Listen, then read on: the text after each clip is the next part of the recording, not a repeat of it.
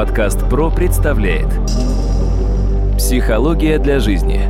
Советы психолога по актуальным жизненным проблемам.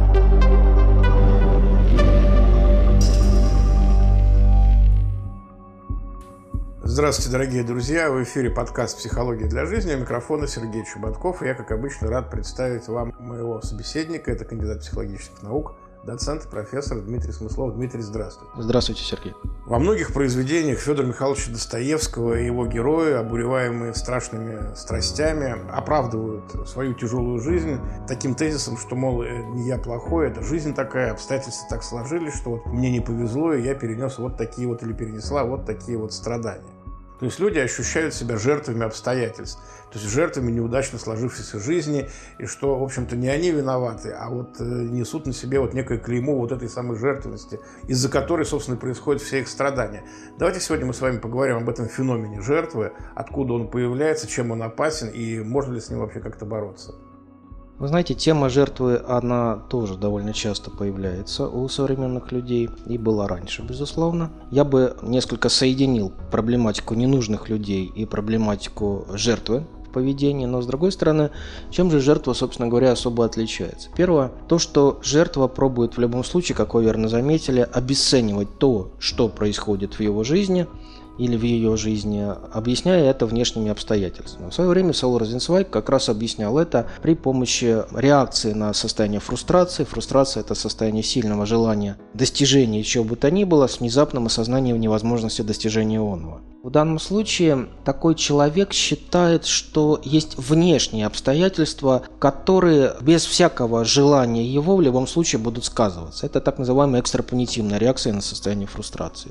Над кем смеетесь? Над собой смеетесь, вы думаете, это моя проблема, это ваша проблема, вы думаете, я виноват, это вы все виноваты. То есть это классический перенос на кого-то. Но на самом деле жертва может быть весьма лукавой и объяснять это не только экстрапунитивными, ну, допустим, интрапунитивными реакциями, когда будет обвинять во всем только себя, что бы ни происходило, во всем, даже в объективных каких-то обстоятельствах виновата именно эта жертва и никак по-другому быть не может. Или третий вариант обвинения форс-мажора. Это так называемая импунитивная ситуация, ситуации, когда человек будет обвинять в происходящем, допустим, форс-мажор какой? Магнитные бури, нехорошее место, сильный ветер. На самом деле множество нюансов можно здесь найти. Люди обычно их находят традиционно и начинают в это охотно верить. Но для нас важно то, что жертва сама по себе несет в себе некоторые довольно специфические модели поведения или, правильно сказать, тип мышления. Вот об этом в середине 20 века стал писать как раз американский психолог немецкого происхождения Курт Чемпион Тойч, который как раз и предложил такое направление, которое называется виксимология, от виксим жертв. В частности, он считал то, что, во-первых, мысль человека имеет материальную природу. Я начну с того, что Тойч по первому образованию инженер, потом он пришел уже в психологию, поэтому его мышление в этом плане немножко более технологично, а потом уже психологично. Итак, мышление жертвы традиционно связано с тем, что мысль, имея некоторую материальную природу, то это энергетическое излучение. И Точь предложил довольно интересную логику, что жертва притягивает агрессора. Обратите внимание, обычно говорят наоборот. Агрессор притягивает жертву, а здесь жертва притягивает агрессора, и в качестве агрессора может выступить тот, кто попадет в поле жертвы. То есть в любом случае, неважно даже, если вокруг нет людей, которые могут себя вести агрессивно, эта жертва спровоцирует подобную ситуацию по отношению к себе. Подобной моделью поведения можно спровоцировать разных людей на именно такое поведение, которое ожидает сам человек. Это, безусловно, очень специфическая особенность, но она действительно очень хорошо работает, потому что модель поведения жертвы связана с тем, что жертва всегда страдает, она всегда оказывается виновата, она всегда переживает, терзается, страдает, мучается, но с другой стороны других вариантов нет. Есть очень важное правило, что признак создания отрицательного поля – это так называемый дубляж. Что такое дубляж? Когда ситуации начинают дублироваться, а именно – Человек вышел на улицу, его окатила грязью машина проезжающая, дальше ему наступили на ногу, ему нахамили в магазине, он пришел на работу, там неприятная какая-то ситуация, и он говорит, сегодня отвратительный день, что-то все не так. Дочь говорит, нет. На самом деле все в голове человека. Он создал такое поле, в которое стал притягивать к себе подобные ситуации. И как-то раз я вспоминаю мою историю, будучи в Будапеште, я с одной моей коллегой, историком, мы гуляли по этому городу, и она мне стала говорить интересные фразы. Вот если бы у меня была возможность, я бы себе позволила это. Дальше. Вот если бы у меня была возможность, я бы себе купила вот это. Дальше. Вот если бы у меня была возможность, я на нее посмотрел и подумал. К сожалению, в ее сценарии заложено, что она все время должна страдать от того, что у нее чего-то не будет. То есть человек, который себя обделяет. И этот момент очень важен, это сценарное. Допустим, по Тойчу деньги – это не цель, но средство к достижению цели. Иными словами, когда мы ставим цель, деньги всегда появляются. Но когда мы ставим в качестве цели деньги, это оказывается как раз тем самым, что обесценивает наше отношение к жизни, к тому, что мы делаем, и в результате очень быстро человек приходит именно к поведению, опять же, жертвы. В данном случае важно, что поведение жертвы имеет в себе несколько весьма специфических моментов. По Тойчу есть три варианта разрешения внутриличностных проблем, которые человек решить не может. Ну, так бывает. Человек родился не той расы, не того пола, не в той стране. Можно это поменять? В некоторых случаях в наше время, условно говоря, можно, но с другой стороны, я всегда говорю, если на «Жигулях» написать «Мерседес», толком ничего не поменяется. То есть это в любом случае будет подделка, это фейк. Но некоторые люди верят в то, что это возможно. Откуда, допустим, пластическая медицина, которая по логике должна помогать и менять людей, но если человек психологически не меняется, какой смысл менять его внешнюю оболочку, которая все равно зависит от мимических мышц, которые связаны с его внутренним состоянием? Разумеется, это будет абсолютно абсурдно, бессмысленно и пусто. В данном случае первый вариант разрешения внутриличностных проблем, если человек понимает, он не может их решить, он уходит в депрессию, в болезни, он уходит в суицид, он уходит в смерть. То есть первый вариант, когда человек не может решить какую-то проблему, он находит вариант для того, чтобы уйти из жизни. В свою бытность, общаясь с моими американскими коллегами, с женщинами, я доводил их, помнится, до слез в том плане, что я рассказывал о биографиях наших поэтов – и у нас, в принципе, мало поэтов доходило до своей смерти. Да, вот как-то все получалось совсем не так, как ожидалось бы. И они в слезах говорили, что их поэты доживают до глубокой старости. И я отвечал им, что у нас один поэт, который живет за границей, жил за границей, сказал, что поэт в России больше, чем поэт. И, судя по всему, именно ради этого я уехал из России. Действительно, люди яркие, люди творческие часто почему-то стараются быстро сгорать. Почему-то они не хотят решать ситуации. Почему-то для них важно уходить из жизни быстро, рано. И здесь, конечно, эта тематика мне очень напоминает э, подход э, Льва Николаевича Гумилева, который как раз говорил о пассионарном типе, о пассионариях, которые создают, да, творческих людях. Есть субпассионарии, которые питаются тем, что создали когда-то пассионарные поколения. Они проедают, продают то, что сделали предыдущие поколения. А пассионарный тип он создает, но он лишен инстинкта самосохранения. И отсюда он довольно быстро сгорает и уничтожает себя сам. То есть по-другому невозможно. Если ты хочешь быть ярким, ты должен рано уйти. Это по поводу пассионарности. Вы считаете, что те, кто ощущает себя жертвами, это в основном пассионария? Часто именно так, потому что жертва начинает отделять себя от внешнего мира, от других людей. Она занимается тем, что для нее важно, но на самом деле это вариант, наверное, служения своей идее, своим каким-то целям. И таких людей не так много. В большинстве случаев э, жертва, она вообще ничего не создает. Она просто переживает и говорит, что бы ни делал, все равно не получится, поэтому бессмысленно. Но среди них попадаются и пассионарии, которые действительно стараются гореть, стараются делать по максимуму, но надолго их не хватает в силу ряда довольно специфических причин. С творческими людьми понятно, скорее всего, это уже получается такой замкнутый круг, и если творческий человек действительно в плену своего творчества и сгорает в нем, да, то здесь, наверное, вряд ли можно помочь. А если человек все-таки не творческий, а живет простой жизнью и чувствует себя жертвой, вот здесь как-то можно ему помочь, скорректировать его поведение? Вот тут я возвращаюсь э, к Тойчу и второй модели поведения на стрессовую ситуацию. Начнем с этого. Вторая модель поведения, когда человек не может решить внутреннюю проблему какую-то, он чувствует себя жертвой обстоятельств, он переносит это состояние на свое ближайшее окружение это вторая половина, это дети, это соседи, даже домашние животные. На самом деле получается так, что согласно Тойчу, если у вас беспокойные соседи, проблема в вашей голове. Если вы поменяете что-то в своих установках, в своей голове, соседи перестанут развлекать вас по ночам своими криками и так далее. Ну, это, мне кажется, спорное утверждение. Безусловно, но с другой стороны очень интересно, потому что многим людям оно помогло понять происходящее. И действительно, я многим клиентам это объяснял, и они с удивлением констатировали факт, что это помогает. То есть не пытаться злиться, не пытаться усиливать это состояние, а постараться просто понять, что то, что вас в некотором плане начинает раздражать и иногда даже бесить, говорит только о том, что происходит в вашей голове. Как только вы меняете это состояние, вы перестаете заряжать этим состоянием людей, которые в ваше поле жертвы начинают попадать. Вторая модель поведения очень интересна, и по Тойчу даже люди творческие, которые не могут в себе решить эти проблемы, они их передают продукты своего творчества. Писатели, поэты, музыканты. И по Тойчу, допустим, если вы прочитали какую-то книгу, у вас поменялось состояние депрессивное, скорее всего, вы поймали как раз поведение жертвы того самого писателя. В нашем случае, допустим, Федор Михайлович Достоевский, который писал всегда достаточно легко и удивительно легко писал, кстати, сохранилась даже аудиозапись его речи, и она действительно чистейшая речь, удивительная речь. А с другой стороны, когда вы читаете его книги, две-три страницы и становится тяжеловато довольно, да, Согласен. возникает проблема. И тут вот по точке как раз мы цепляем на себя состояние человека, который чувствовал себя жертвой, но он, так как сам не может решить, передавал его на читателей. То же самое. Если вы слушаете какую-то музыку каких-то исполнителей, имеющих определенные проблемы, не удивляйтесь, что потом эти проблемы появляются у вас. То есть здесь на самом деле все вполне логично.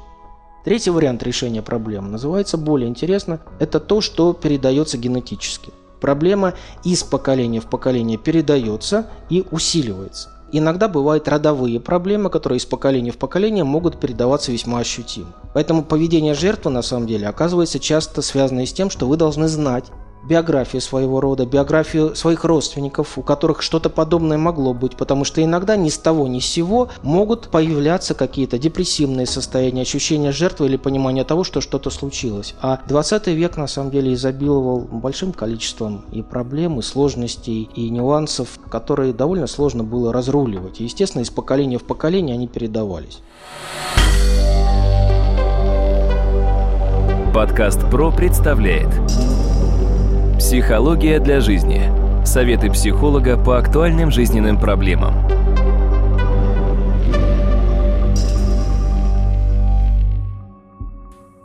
Дмитрий, хочу сразу вам задать традиционный вопрос. Что же все-таки делать? Ваш психолог, что он может порекомендовать? Как можно изменить вот этот вот код жертвы? Как выйти из этого состояния? Вы знаете, пожалуй, это самое главное, потому что негатив постараться увидеть во внешнем мире всегда несложно, но постараться что-то поменять бывает сложно втройне. Итак, то, что предложил, допустим, Точ. На самом деле это простейшие правила, но они довольно серьезные, и к ним я просил бы отнестись очень и очень серьезно также. Первое. Что бы ни происходило, считать себя удачливым. Удачлив человек даже там, где ему в чем-то не повезло. Потому что если не повезло здесь сейчас, значит не просто так. Если человек куда-то опаздывает, значит, скорее всего, его от чего-то останавливает.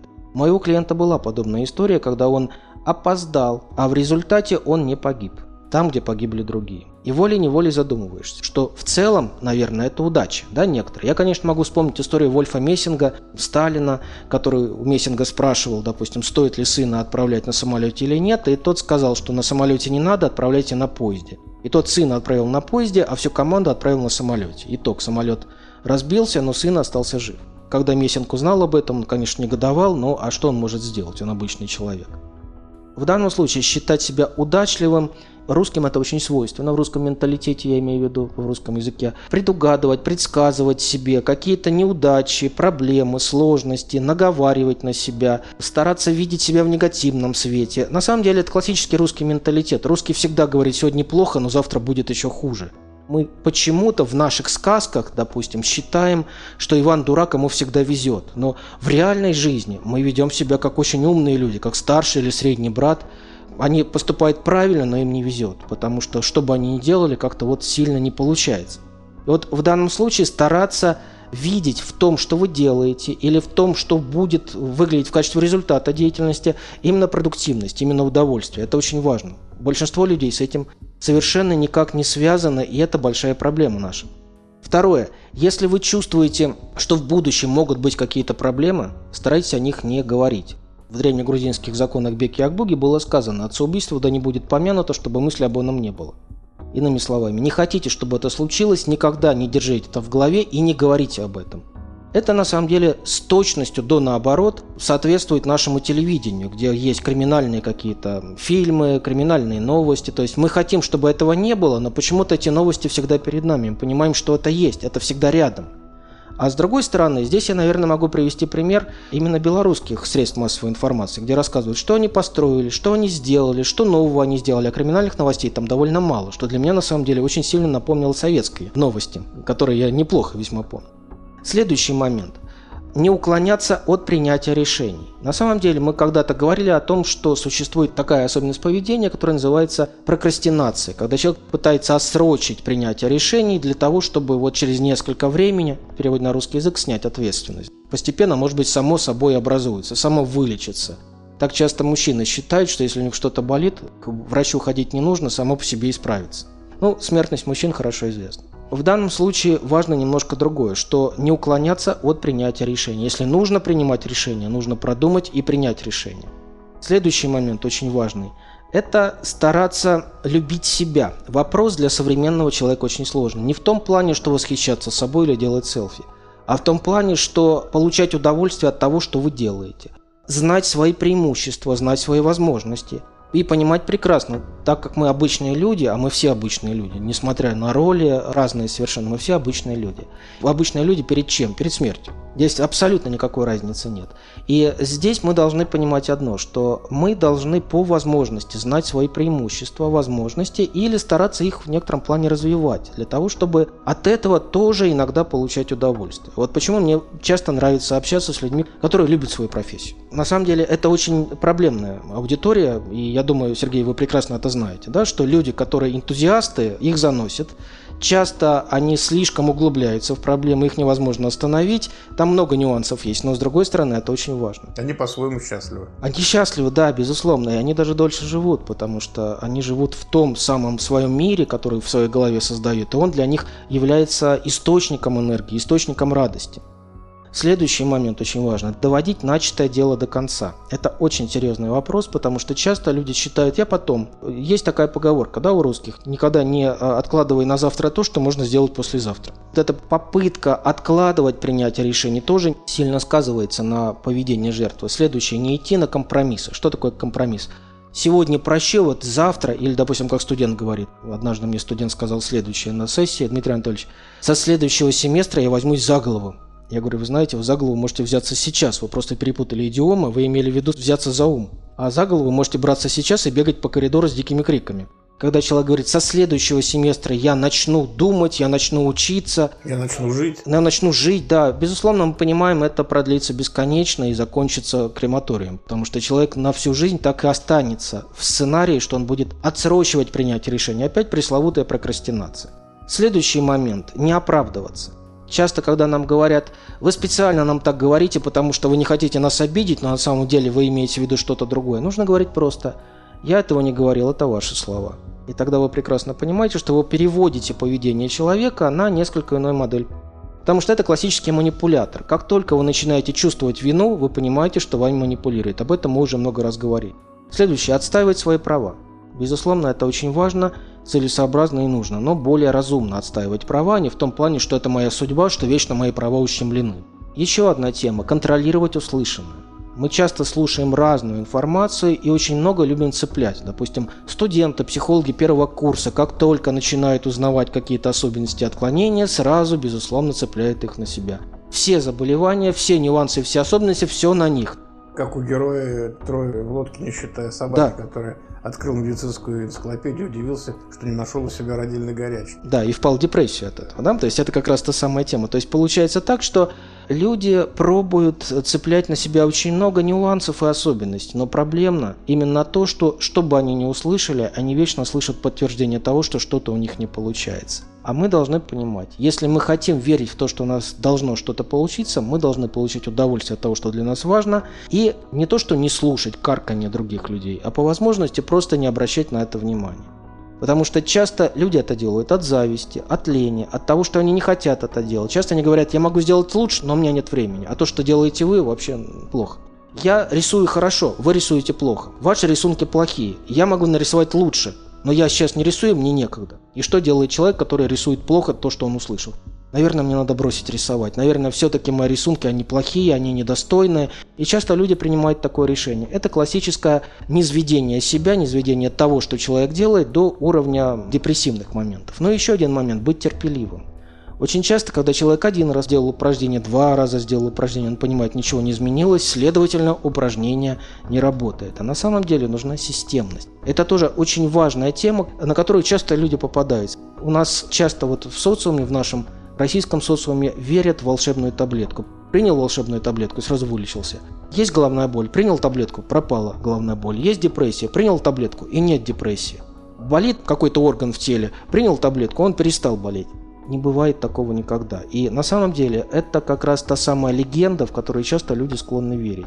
В данном случае жертва, она всегда верит в то, что можно принять какую-то волшебную таблетку, сходить к удивительному специалисту, он посмотрит и за один раз сразу все изменится. Мы хорошо это помним по концу 80-х годов, когда был и Кашпировский, и Чумак. Чумак лечил при помощи рук, заряжал тазики, воду. Была еще, помните, кремлевская таблетка. Кремлевская таблетка была. То есть это все мифы, мифология, которая на самом деле вроде бы должна помогать. Но поясню, жертва всегда верит в то, что от нее ничего не зависит. И то, что внешний мир слишком сильно влияет на нее. Но в том-то и дело, что человек по своей природе субъективен, и если он занимается тем, что для него важно и интересно, иногда он должен просто-напросто верить себе, научиться это делать, получать от этого удовольствие. И тогда он будет продуктивен, и те, кто могут обесценивать или в некотором плане каркать, как я это называю, да, вот в отношении его действий, его поступков, результатах его творчества, они окажутся, безусловно, всего лишь навсего некой констатацией в ряде случаев люди будут говорить, я был знаком с самим Ивановым, которому я говорил, что я очень недоволен тем, чем он занимается. И он, послушав меня, исправился. На самом деле переводится все очень просто. Иванов перестал слушать такого человека и стал заниматься тем, что для него важно. Дмитрий, большое спасибо вам за ваш интереснейший совершенно рассказ. Дорогие друзья, я хочу напомнить, что моим собеседником был кандидат психологических наук, доцент, профессор Дмитрий Смыслов. Вел подкаст Сергей Чубатков. Удачи вам и до новых встреч.